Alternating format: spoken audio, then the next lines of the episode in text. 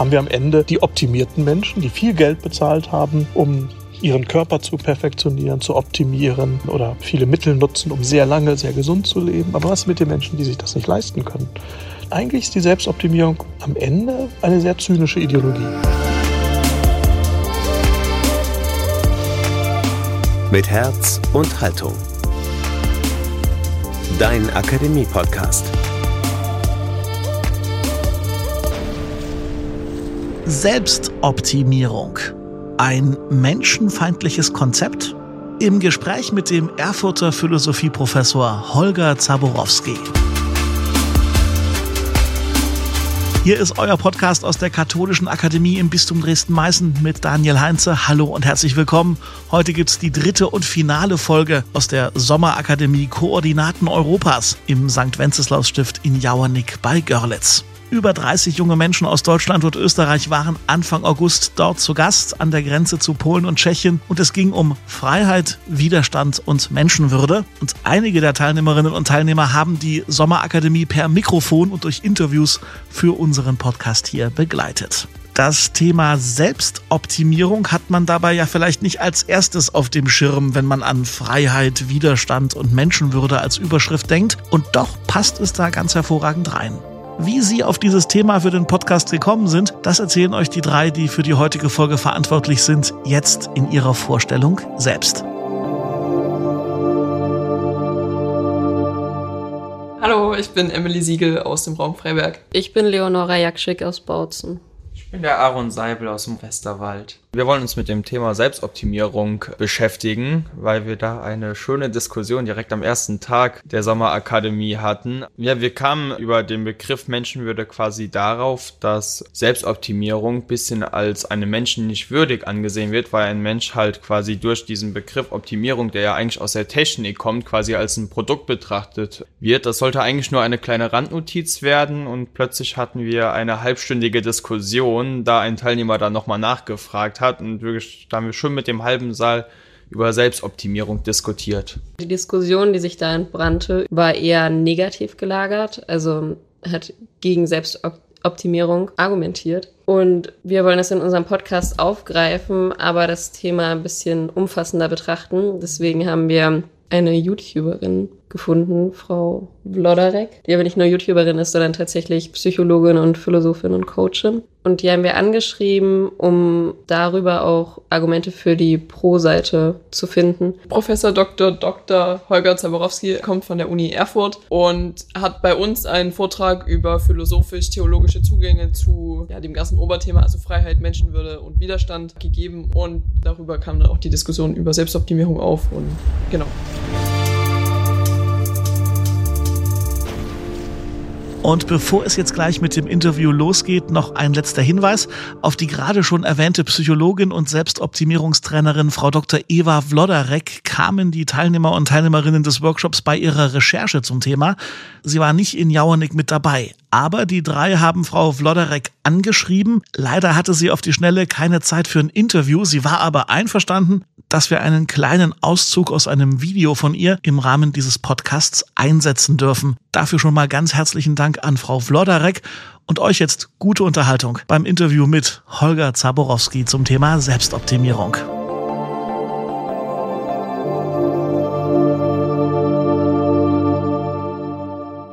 So, hallo, ich möchte euch ganz herzlich zu unserem Podcast begrüßen. Wenn ich mal eingebe, so bei der Suchmaschine mit den 3 oder 2G, auf jeden Fall äh, kommt man bei Selbstoptimierung Tutorial auf 79.000 Ergebnisse.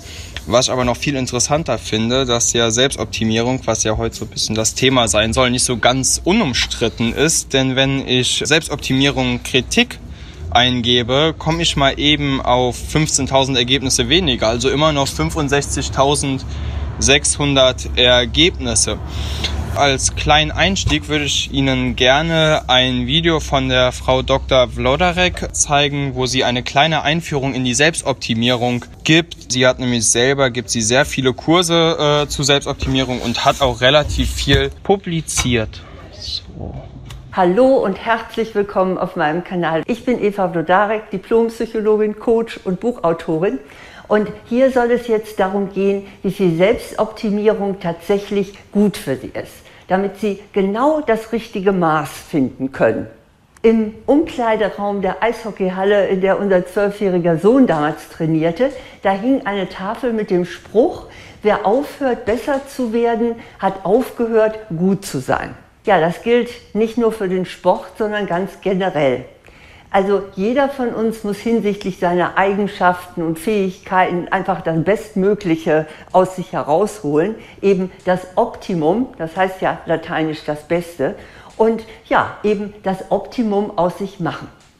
Also dagegen ist erst einmal überhaupt nichts einzuwenden. Ja, ich äh, wollte Sie einfach mal fragen, vor dem Hintergrund auch, dass das 21. Jahrhundert von Trendforschern als das Zeitalter der Selbstoptimierung äh, bezeichnet wird, was Sie dazu sagen. Also Ihre Meinung würde mich da sehr interessieren. Ja, vielen Dank für Ihre Frage. Ich glaube, dass man zunächst sagen kann und auch dem zustimmen kann, dass wir im 21. Jahrhundert heute in einem Zeitalter der Selbstoptimierung leben. Selbstoptimierung ist das große Schlüsselwort, das in ganz vielen Kontexten genannt wird. Also wir haben ja jetzt gerade im Video so ein Beispiel gesehen, wo Selbstoptimierung sehr, sehr positiv belegt ist und als etwas äh, betrachtet wird, dass wir als Menschen unbedingt tun sollten. Wir sollten uns optimieren, wir sollten nicht aufhören, besser zu werden. Und das klingt auch erstmal selbstverständlich, weil es doch irgendwie gut, nicht was Gutes zu sein scheint, immer besser zu werden. Und trotzdem habe ich einige sehr grundsätzliche Anfragen an diese Vorherrschaft, dieser Idee der Selbstoptimierung. Und ich denke, was man daran sieht, ist, dass Begriffe nicht einfach ja, neutrale Mittel für bestimmte Inhalte sind, sondern dass Begriffe auch Implikationen haben, dass Begriffe bestimmte Felder mit einbeziehen, wie manchmal ein trojanisches Pferd etwas mitliefern, was dann höchst problematisch ist. Und ich glaube, dass das beim Begriff der Selbstoptimierung der Fall ist. Und ich möchte das vielleicht kurz illustrieren, indem ich in die Geschichte gehe und da im Grunde eine ganze Reihe von Thesen, von Ideen finde, die in die Richtung weisen, dass wir uns verbessern müssen. Also ein Beispiel klassisch für die antike Philosophie ist die Idee, dass es darum geht, ein glückendes oder gelingendes Leben zu führen. Also das setzt ja voraus, dass ich jetzt noch nicht glücklich bin, sondern dass ich irgendwie was tun muss, damit das Leben gelingt oder glückt oder damit es besser wird. Oder auch im Christentum ist die Idee, ähm, dass es darum geht, dass wir moralisch besser werden. Eine ganz wichtige ähm, Idee. Und äh, man könnte das noch weiterführen. Und man sieht dann relativ schnell, dass eine bestimmte Logik hinter diesen klassischen antiken Vorstellungen liegt, nämlich zum einen die, dass das Leben eine Lebenskunst ist, also eher so etwas ist wie etwas Künstlerisches. Und zweitens, dass äh, zum Leben eben auch der Tod gehört. Und vor allen Dingen für das Christentum wurde dann auch das Moment des Leidens, das Moment auch der Fragilität, der Zerbrechlichkeit, der Gebrechlichkeit des Menschen ganz zentral. Was wir aber heute feststellen können, wenn wir von Selbstoptimierung reden, ist, dass man einen Fokus hat, der mir doch Sorge macht. Das ist ein Fokus oft auf das Individuum, ein hochindividualistischer Fokus. Der Einzelne muss sich selbst verwirklichen. Selten spielt dabei der andere oder die, der andere Mensch, die anderen Menschen oder die Sorge für die anderen Menschen eine Rolle. Der zweite Fokus ist der, dass sehr oft die Selbstoptimierung bedeutet, dass ein bestimmtes ja, Menschenbild nochmal sehr stark geprägt wird, nämlich eines, dass der Mensch immer äh, möglichst gesund, möglichst erfolgreich, möglichst glücklich sein muss. Jetzt wissen wir nicht nur aus der eigenen Erfahrung, dass äh, der Mensch nicht nur immer glücklich und erfolgreich und gesund ist und dass auch am Ende des Lebens der Tod und das Sterben steht oder dass es Menschen mit Behinderungen gibt oder Menschen, die in keiner Weise ein optimiertes Leben führen können. Und dann kann man eben fragen, ähm, ist da nicht etwas faul an diesem Begriff und ist da nicht etwas hochproblematisch an diesem Begriff der Selbstoptimierung? Und meine These ist, dass wir heute einen Begriff von Selbstoptimierung haben, der sehr, sehr stark technisch orientiert ist. Also man betrachtet dann das menschliche Leben wie ein Produkt. Und eigentlich kommt der Begriff der Optimierung auch aus der Technik. Da ist er sehr sinnvoll. Wenn Sie Autoingenieure sind, nicht, dann ist ihre Aufgabe, Autos zu optimieren. Und selbst da können Sie nicht absolut das Auto optimieren. Sie müssen sagen, in welcher Hinsicht? Denn es macht ja einen Unterschied, ob Sie sagen, ich optimiere das Auto im Hinblick auf Design, so dass es möglichst toll aussieht, oder im Hinblick auf Verbrauch, oder im Hinblick auf Herstellungskosten oder Verkaufskosten oder Nachhaltigkeit und so weiter. Das heißt, Optimierung bezieht sich auf technische Geräte, technische Produkte. Und wenn ich den Menschen oder den Imperativ der Selbstoptimierung stelle, dann versteht man den Menschen als ein technisches Produkt. Und das fällt uns zunächst nicht so auf, weil es vieles im Bereiche des Menschen gibt, das tatsächlich dieser Logik folgt. Wenn ich sage, oh, ich möchte eine bestimmte Sprache lernen oder ich möchte lernen, wie man äh, wie ich meine Waschmaschine repariere, wenn sie kaputt ist, dann kann ich das durchaus optimieren. Dann kann ich zum Beispiel ähm, meine Sprachkenntnisse in einer bestimmten Sprache optimieren oder meine Fähigkeit, eine Waschmaschine zu reparieren. Aber das Gelingen des menschlichen Lebens folgt nicht dieser Logik.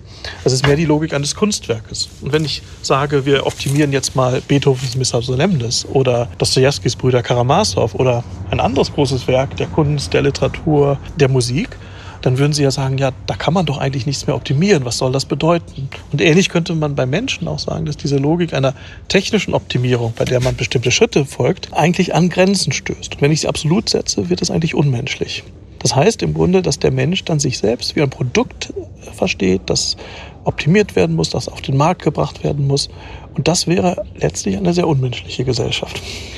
Sie haben ja angesprochen, dass quasi aus diesem technischen Bereich ja quasi kommt. Also habe ich das jetzt quasi richtig verstanden, dass das so einer der größten Kritikpunkte an dem Begriff Selbstoptimierung ist, weil dann würde ich jetzt selber zum Beispiel dagegen setzen, dass für mich selber erstmal relativ natürlich irgendwo ist, dass Begriffe aus der Technik ja übernommen werden. Also ich habe mal kurz gesucht nach Beispielen, inwieweit sich äh, Technik verändern kann und äh, habe mal geschaut, zum Beispiel in der Aufklärung, so Begriffe wie Bedeutung, Bewusstsein, Verhältnis oder auch Verständnis, die waren vor der Aufklärung gar nicht so allgemein im Gebrauch, sondern wurden quasi von der Wissenschaft in den gemeinen Gebrauch genommen. Also es ist, oder auch aus der Mathematik, so Sachen wie Abstand, Schwerpunkt, Spielraum. Also es ist ja ganz normal, dass das, was die Welt gerade bewegt, mit reingenommen wird. Und es ist halt nun mal so, dass wir die letzten Jahrzehnte eine sehr technisierte ähm, Welt haben. Und natürlich bewegt das die Menschen und dementsprechend übernehmen sie ja auch dann einfach diesen Sprachgebrauch. Also das würde ich jetzt eher als natürlich bezeichnen. Den zweiten Punkt, den ich hatte, auch dieses, den Mensch als Produkt. Also ich verstehe vollkommen, dass man sagt, das ist ein unglaublich kritischer Punkt und man muss vorsichtig sein, wie weit man den Menschen als Produkt äh, bezeichnet. Nur Vorsicht gesagt, ist es nicht auch irgendwo schon immer so gewesen, dass der Mensch sich selber zum Teil auch zu einem Produkt quasi gemacht hat? Also wenn ich jetzt zum Beispiel sage, als ich aufgehört habe, Schülersprecher zu sein, habe ich in meinem, einem, der nach mir kandidieren wollte, der kam auf mich so, hat gefragt, so hier, hey, worauf muss ich denn achten? Ich so, im Endeffekt, die Inhalte, die sind zweitrangig. Worauf du wirklich achten musst, ist, dass du dich verkaufen musst. Und das ist ja im Endeffekt doch mhm. genau diese Produktsprache, die ich doch hier übernehme. Ich sage ihm ja quasi, verkauf dich wie ein Produkt, oder? Auf der einen Seite ja. Ich beginne mit Ihrer zweiten Frage. Und da würde ich Ihnen zunächst mal zustimmen, dass es nichts Neues ist, dass wir oder Menschen sich vermarkten.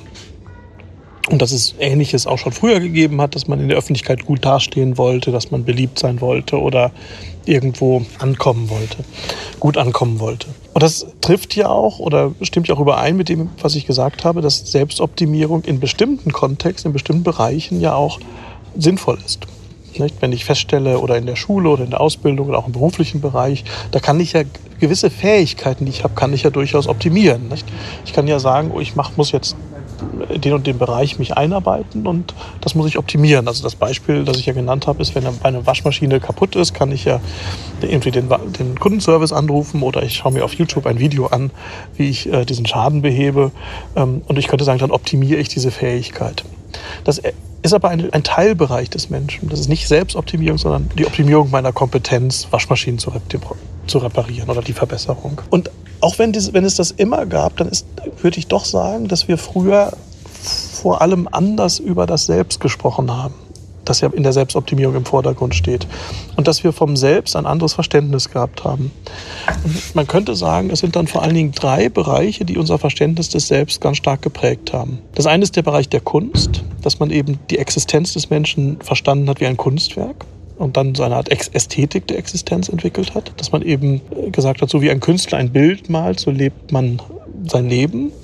Das war nicht so, so oft verbreitet, aber man könnte eben sagen, es ist doch etwas, was sich immer wieder auch findet. Das zweite, die zweite, die zweite Form der Selbsterhältnis ist ganz stark von den Erfahrungen des Natürlichen her, der Natur geprägt. Also wir sprechen von der Phase des Wachstums, der Blüte des Lebens oder manchmal vom Herbst des Lebens. Das heißt, da ist die Naturerfahrung, wird zu einer Weise, mit der wir uns selbst verstehen. Das ist sehr plausibel, wir sind natürliche Wesen.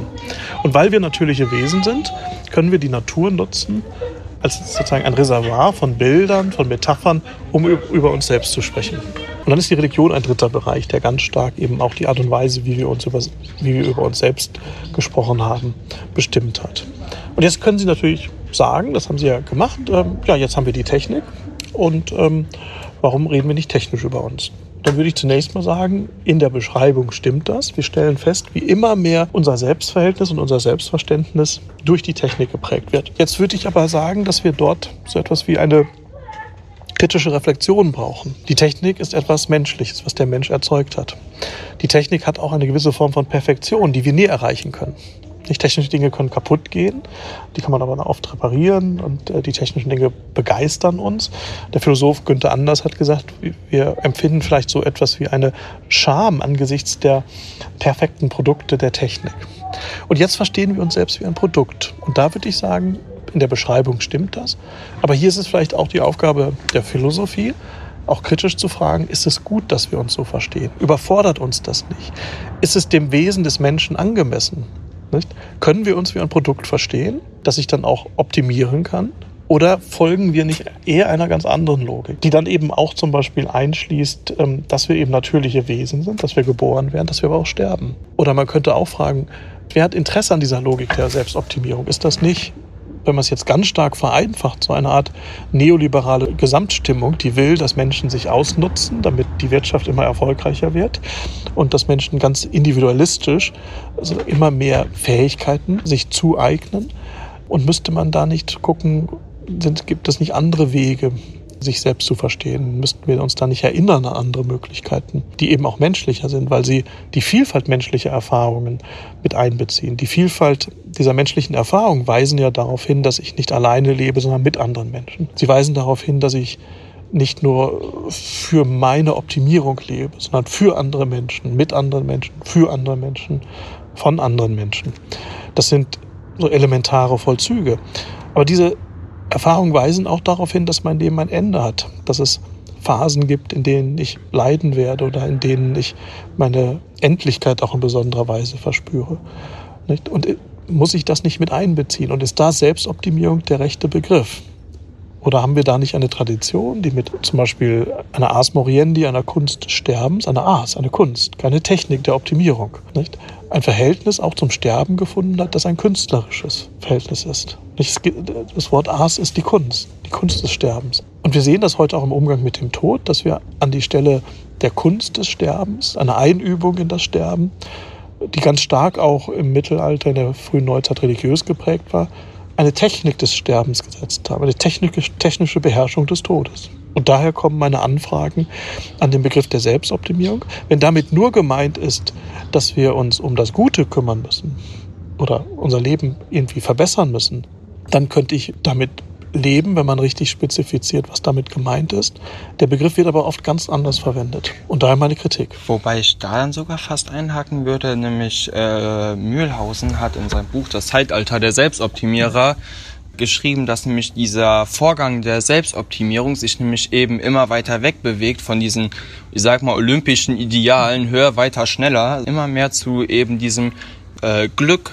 Er hat äh, geschrieben, so quasi, es gehört jetzt mittlerweile zur Selbstbestimmung, dass man mehr Entspannung bekommt, mehr Glück, Gesundheit und das ja dann im Endeffekt für das einzelne Individuum jetzt mal ohne auf die Gruppe zu achten, nichts unbedingt Schlechtes. Und da würde ich ja sagen, gut, dann verstehe ich den Kritikpunkt mit der Selbstoptimierung sogar auch an dem Begriff sogar ein bisschen besser, weil es ja dann noch auf Sachen geht, wo man eigentlich noch viel weniger optimieren kann, wo ich mich auch frage, äh, wieso jeder einen anderen Weg zum Glück mhm. findet. Aber mhm. irgendwie scheinen sie ja angeblich doch alle zu funktionieren und manche Leute finden fünf verschiedene Wege in einer Person. Mhm.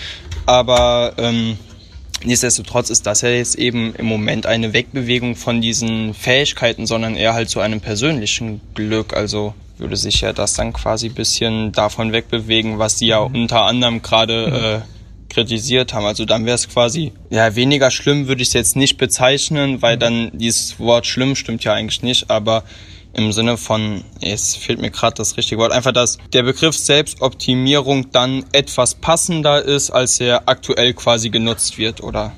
Das könnte man so sehen.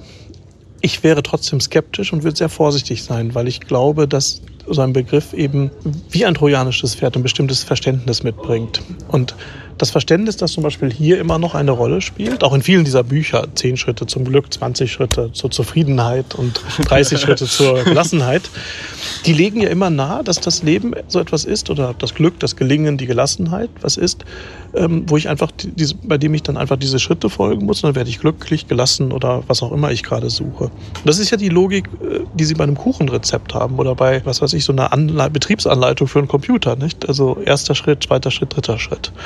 Da sind wir wieder bei den technischen Produkten, bei dem, was produziert ist, was hervorgebracht ist, was gemacht ist. Ähm, und diese Logik, die ist teilweise richtig für menschliche Produkte, aber auch in bestimmter Hinsicht für unser Leben, im Hinblick auf bestimmte Fähigkeiten. Aber sie gilt nicht für das Lebensganze. Das, da würde ich ganz stark darauf dringen. Sie gilt nicht für das Lebensganze. Und wenn man das ansetzt, dass sie für das Lebensganze gilt oder gelten könnte, dann begeht man glaube ich, einen ganz großen Irrtum. Und ich möchte das an einem Beispiel illustrieren. Sie haben ja selbst genannt das Beispiel der Gesundheit. Nicht? Also zur Selbstoptimierung gehört, dass wir möglichst gesund werden. Aber wir werden als Menschen einfach, selbst wenn wir sehr lange sehr gesund sind, nicht immer gesund sein. Irgendwann kommt der Tod.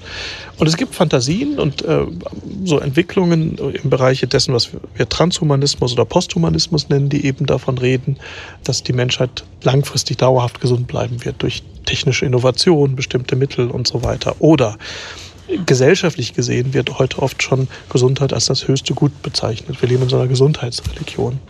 Und ich glaube, dass das den Menschen überfordert. Das führt auch zu dem, was wir heute so als Burnout erleben, nicht? Also Burnout-Gesellschaft. Es macht uns letztlich unglücklich, weil wir irgendwie doch erfahren müssen, dass wir nicht immer nur gesund sind. Und es hat eben auch im Hinblick auf Menschen, die nicht gesund sind, sehr fatale Folgen. Und deshalb würde ich eben auch sagen, in die Selbstoptimierung gehört eben Gesundheit als ein großes Projekt mit hinein. Aber man kann schon zu Recht fragen, ob Gesundheit das allerhöchste Gut ist. Mhm. Das ist ein wichtiges Gut, aber nicht das höchste.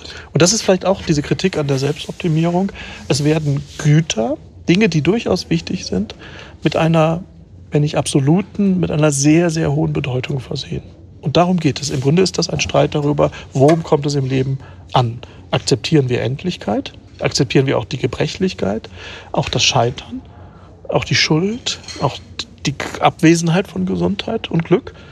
Nicht? Und sehen wir das als Teil des Lebens? Und können wir es integrieren und können wir die Menschen annehmen? Nicht, wenn man selbst leidet und selbst annehmen oder wenn andere Menschen leiden? Oder sagen wir, es kommt im Grunde immer nur auf die Optimierung an? Aber was ist mit den Menschen, die ihr Leben nicht optimieren können? Da wäre jetzt daran angeschlossen noch eine letzte Frage nämlich äh, die am Ende sich selber nicht optimieren können. Es gibt ja zum Beispiel auch eine Optimierung, die sehr sinnvoll ist, zum Beispiel Menschen, die eine Hand verloren haben und dann mhm. eine Prothese zum Beispiel bekommen. Das wäre ja dann, finde ich, dann doch eine sehr äh, sinnvolle Optimierung und holt ja dann quasi sogar das Beste daraus raus was man vielleicht auch bisschen kritisch sehen kann, was aber dann eben nochmal in diesen sehr technischen Bereich eben reingeht, sind ja dann zum Beispiel auch eigentlich Designer-Babys. Also man mhm. möchte das mhm. ideale, das absolut optimierte ja. Baby haben, nach genau den eigenen Vorstellungen, so groß soll es werden. Das ist ja dann auch die Richtung, die man eigentlich als Mensch nicht gehen sollte, weil damit wird man ja dann doch ich würde ja fast behaupten, schon so einen leicht-schöpferischen Akt quasi versuchen zumindest, weil man ja sagt, nur das Leben möchte ich ja haben. Da ist ja dann wieder, wo selbst der Anfang eines Babys quasi als Produkt gesehen wird, ne? Genau. Und der Mensch wird als Produkt gesehen. Das Beispiel, das Sie nennen, hilft uns, das gut zu illustrieren. Also, wie Sie sehen, Sie haben ja auch eine Brille auf, ich habe auch eine Brille auf. Man könnte sagen, und das zeigt ja, man kann ja ich weiß jetzt nicht, ob durch meine Brille meine Sicht optimiert wird, aber sie ist natürlich wesentlich besser, als wenn ich meine Brille absetze. Bei Ihnen vermutlich auch. Sie tragen die sicher auch aus Gründen der Sichtverbesserung. Da kann man sagen, da wird eine bestimmte Fähigkeit, die wir haben, verbessert. Oder wenn wir Auto fahren, könnte man sagen, wird unsere Mobilität in dem Sinne verbessert. Wir können uns schneller wegbewegen. Man kann sagen, das macht die Technik ja auch. Und ich will das überhaupt nicht verbannen. Man könnte sagen, das gehört auch zu Menschen dazu. Aber die Gefahr ist natürlich, wenn das kippt und total wird. Also bei den Designer-Babys müsste man nämlich dann fragen, wer bestimmt denn dann, wie solche Designerbabys aussehen? Nicht? Oder was geschieht mit den Menschen, die nicht designt auf die Welt kommen, also die ganz natürlich geboren werden? Haben wir dann vielleicht zwei, ja, zwei Klassen unter den Menschen, die ganz natürlich geborenen, die designten Menschen? Haben wir am Ende die optimierten Menschen, die viel Geld bezahlt haben, um ihren Körper zu perfektionieren, zu optimieren ähm, oder viele Mittel nutzen, um sehr lange, sehr gesund zu leben? Aber was mit den Menschen, die sich das nicht leisten können? Das heißt, eigentlich ist die Selbstoptimierung am Ende eine sehr zynische Ideologie. Nicht? Also es ist nicht nur ein Kategorienfehler, wo man sagen muss, ihr müsst mal die richtigen Begriffe nutzen, sondern es ist vielleicht in dieser Radikalität sehr zynisch, weil es, weil es ja ansetzt, dass der Mensch sich selbst überhaupt optimieren kann. Und da ist die Frage, ist unsere Grunderfahrung, nicht nur die christliche Grunderfahrung, sondern vielleicht auch eine urmenschliche Grunderfahrung, dass wir in diesem Sinne uns nicht optimieren können. Und dass wir eigentlich ein anderes Wort brauchen. Das Wort gut, das Optimieren, das Optimum mhm. ist ja ambivalent. Verbessern vielleicht oder sowas. Selbstverbesserung. Ja, aber oder nicht, oder wenn man eben sagt, es gibt eben auch eine moralische Besserung. Aber die moralische Besserung könnte zum Beispiel darin liegen, dass ich mein Leben hingebe. Wir reden ja auf dieser Tagung über Widerstand. Wir haben über die Geschwister Scholl gesprochen. Ja, hat Sophie Scholl ihr Leben optimiert? War das ein Leben der Selbstoptimierung? Nach der Kategorien, die wir heute haben, müsste man sagen, äh, die liebe Sophie Scholl hätte sagen müssen, also ich lasse das mal lieber mit den Flugblättern, bleib schön zu Hause. Und wenn ich das nicht so toll finde, was äh, im nationalsozialistischen Deutschland passiert, halte ich schön meinen Mund und rede nicht darüber. Ja, aber 21. Jahrhundert ist natürlich auch das Zeitalter. Des, aber ich weiß, was ja, Sie meinen. Nein, aber, aber ich verstehe den anwenden, Punkt dahinter, ja. Aber man könnte sagen, aber trotzdem ist Ihr Leben geglückt. Ja, das auf jeden Fall. Also in einer Weise, das ist hart zu verstehen. Wir würden heute sagen, wie dumm ist das? Aber warum ist sie für uns Vorbild? Warum finden wir sie so beeindruckend? Weil sie das Zeug, weil sie Zeugnis gegeben hat, weil sie gezeigt hat, zum Beispiel Gesundheit ist nicht das höchste Gut. Weil Selbst Glück, Mensch, irdisches Glück ist nicht das höchste Gut. Weil sie vielleicht damals gesellschaftlich eben nicht das Optimale getan hat. Oder für viele, also ja. aus unserer Sicht ja. heute sagen wir definitiv super mhm. reagiert. Mhm. Aber in ihrer Zeit wird man ja dann wahrscheinlich doch gesagt haben, das war keine optimale Handlung. Das stimmt. Aber wir haben sie heute als Vorbild. Und das ist eben auch interessant. Wir leben im Jahrhundert der Selbstoptimierung, aber wir sehen trotzdem, dass bei Sophie Scholl etwas Besonderes geschehen ist. Und dass, obwohl sie so jung gestorben ist, ihr Leben in dem Sinne, wenn ich es jetzt mal in Anführungszeichen setze oder anders verstehe, optimiert ist. Also ein sehr gutes Leben geworden mhm. ist. Durch das, was sie getan hat, ist ihr Leben besser geworden. Aber nicht im Sinne einer, äh, eines hochindividualistischen, für die Wirtschaft, mit der Wirtschaft konformen Verbesserns, im Sinne eines moralischen Besserns, das ja oft die Hingabe für andere mit einschließt. Das Opfer auch. Ein schwerer, ein schwerer Begriff heute. Ja, darüber kann man auch noch sehr lange nachdenken, aber ich glaube, das werden wir nicht mehr heute Abend hier machen. Ich will mich ja. noch mal ganz herzlich für das Gespräch bedanken. Es hat sehr, sehr viel Spaß gemacht, auch einfach dieser Entwicklung des Gespräches ja. zu verfolgen und wollte mich einfach bedanken. Vielen Dank. Vielen Dank, Herr Sabel. Mir hat es auch sehr viel Freude gemacht. Dankeschön.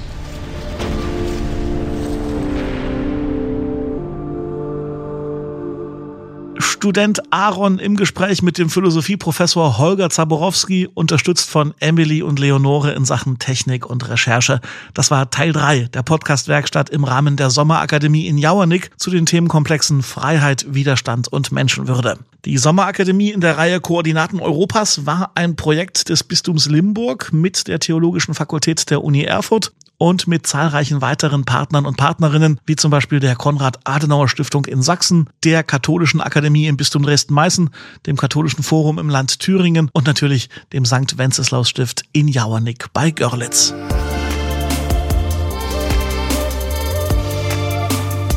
Wir sind gespannt auf eure Kommentare und Anmerkungen. Schickt sie uns bitte via Instagram oder Facebook oder über die Website lebendig-akademisch.de. Und wenn ihr mögt, abonniert diesen Podcast, um nichts mehr zu verpassen, was wir euch hier so anbieten. Ich bin Daniel Heinze. Vielen Dank fürs Zuhören und bis zum nächsten Mal. Mit Herz und Haltung. Dein Akademie-Podcast.